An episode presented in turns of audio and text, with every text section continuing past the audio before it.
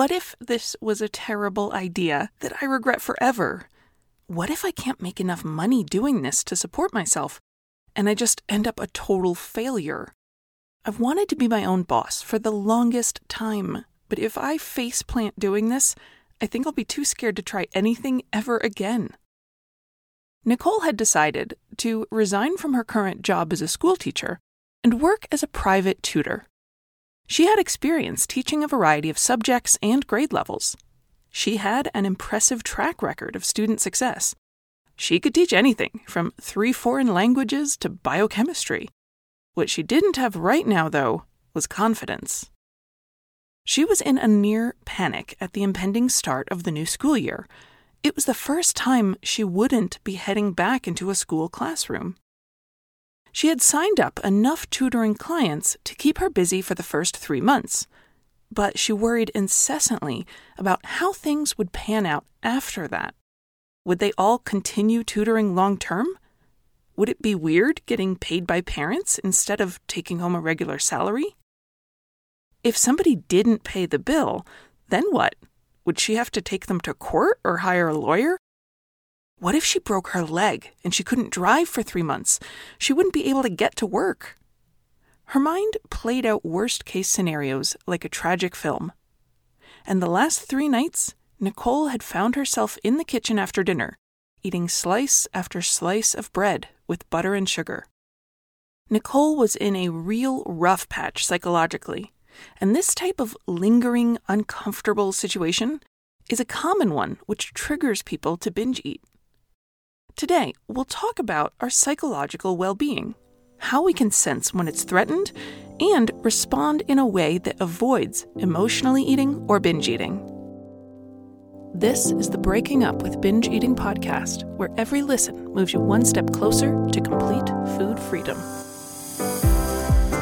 Hosted by me, Georgie Fear, and my co coach, Mary Claire Brescia. In this episode, I'm going to teach you some mindset skills, since our strength between the ears is crucial to stopping binge eating and emotional eating. We're going to learn in the next couple episodes about self monitoring and self soothing, a pair of strategies which support our mental health, much like the way exercise improves our physical fitness. First, Let's look at what happens if we don't have these abilities well practiced and strong. This explains why I think it's so important to teach my clients this skill. You might discover that your feelings of distress seem to build up silently and then spill over or burst out of you. This can take the form of sudden crying, feeling like you're having a meltdown or are about to, or in many cases, compulsively eating excess amounts of food. You might also feel like you have lingering worries or distresses that don't seem to improve or go away with time. So the same issues trigger you on a regular basis into binge eating or overeating. Third, a sign that this skill will really help you is that you find when you're upset or laden with a problem, you feel an increasingly desperate desire for somebody to step in and save you. Can I get a, a white knight on a horse over here, please? A lifeguard? Anybody?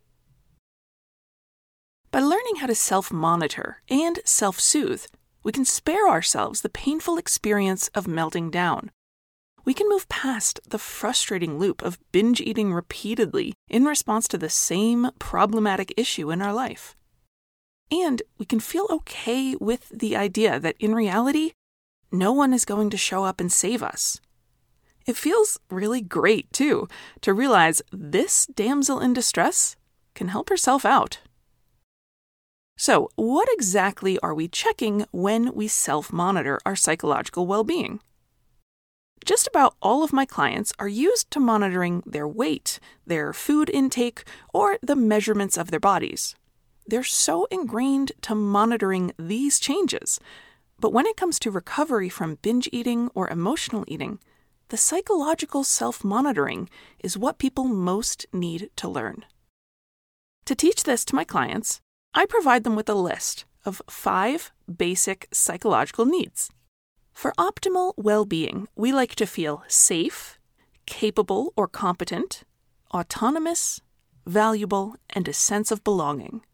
I want to clarify that these are not the five basic psychological needs because different theories exist and many experts have proposed various lists.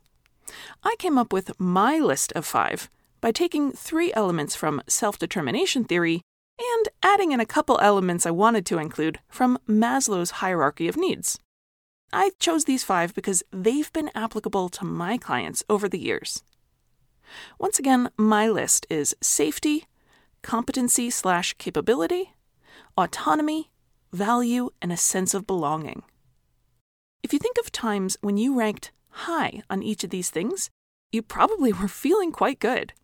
Your level of well being was high, your level of resilience was high, and your level of distress was low. But of course, life deals out blows to these all the time. We've all felt threats to our safety with COVID, with earthquakes, fires, and with personal health scares. Our senses of capability and competence can be shaken when we make a mistake or fall short of our expectations. Our sense of autonomy or self directed freedom can shrink when we feel like we have burdensome responsibilities or when our freedom feels restricted by an overbearing authority, like our boss, the government, or the condo board. Our sense of personal value is synonymous with self esteem.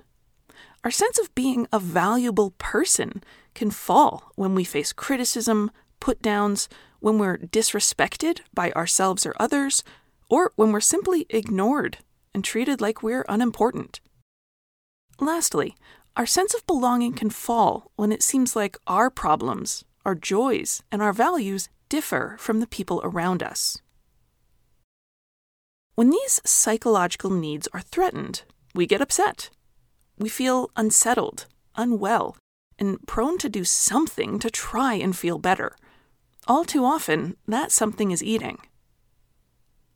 If you think about Nicole's situation, She's leaving one job teaching to go out on her own as a private tutor.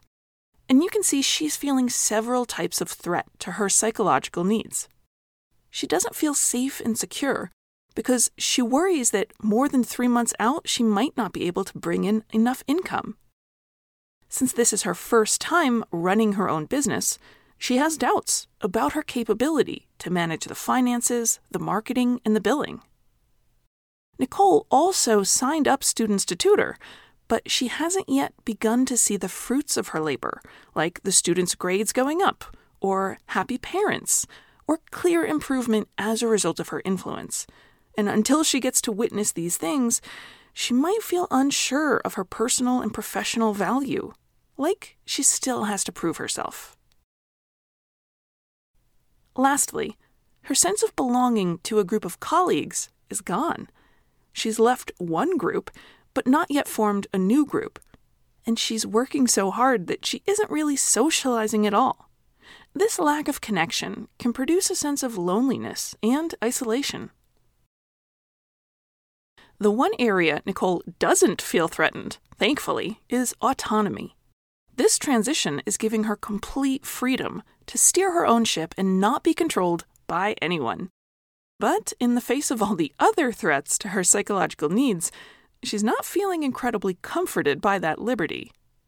She's doing her best to escape all of this distress with compulsively eating at night.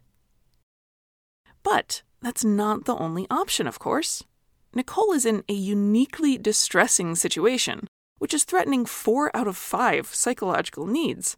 But often, my clients find a shortage of one or two causes enough discomfort to spark unnecessary eating.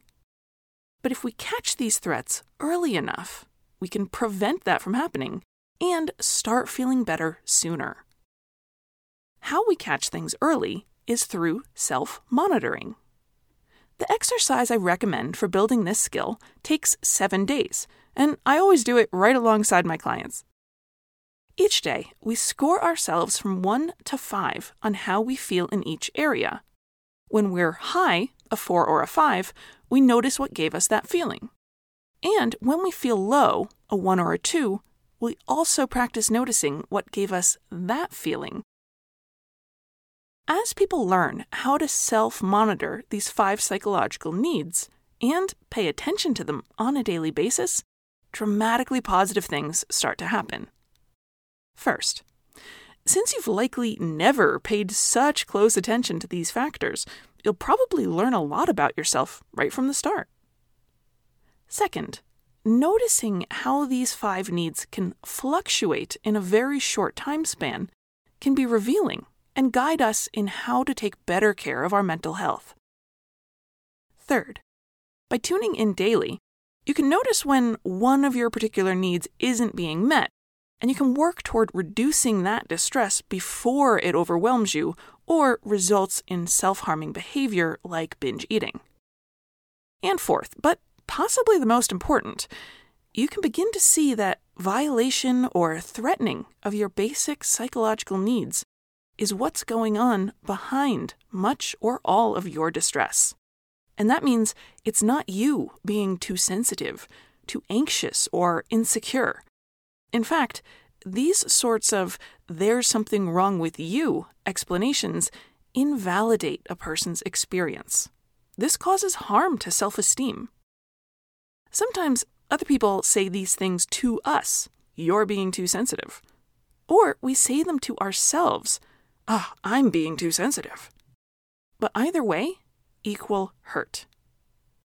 I believe it's far more helpful to look at things from a needs being met perspective, which leads more naturally toward finding solutions. After all, if we have a need that's not being met, the natural question is how can I meet that need? What needs to change?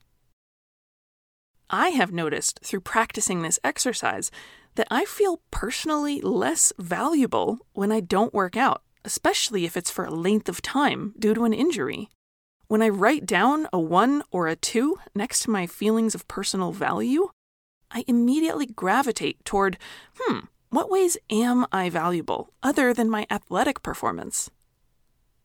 So, if you want to do this exercise at home, which I highly encourage, write down somewhere the following safety, competency, autonomy, personal value, sense of belonging. Then, check in with yourself once a day, at any time, and record how you presently feel about each of these needs being met. I use a 1 to 5 scale, but you could use 1 to 10 or any other scale you choose. Some of my clients have even started putting decimals, so they get very fine in their grading. If you notice that you're logging a particularly high or low number for a given moment, note down what might be contributing to that. Did something boost you up? Or did something tear you down? I guarantee you will learn something. The idea isn't to self monitor in writing forever, just to write things down for the first stage. After some practice, it becomes more natural to have a constant awareness of your emotional and psychological state as you go through your life, and you'll notice when something feels a bit off. Next week, I'll continue talking about these five psychological needs, and I'll share some specific actions to take for each of those needs when it's not being fully met. Once you have proven action steps you know you can rely on, you will turn less to food. I'm Georgie Fear, and I look forward to seeing you next week.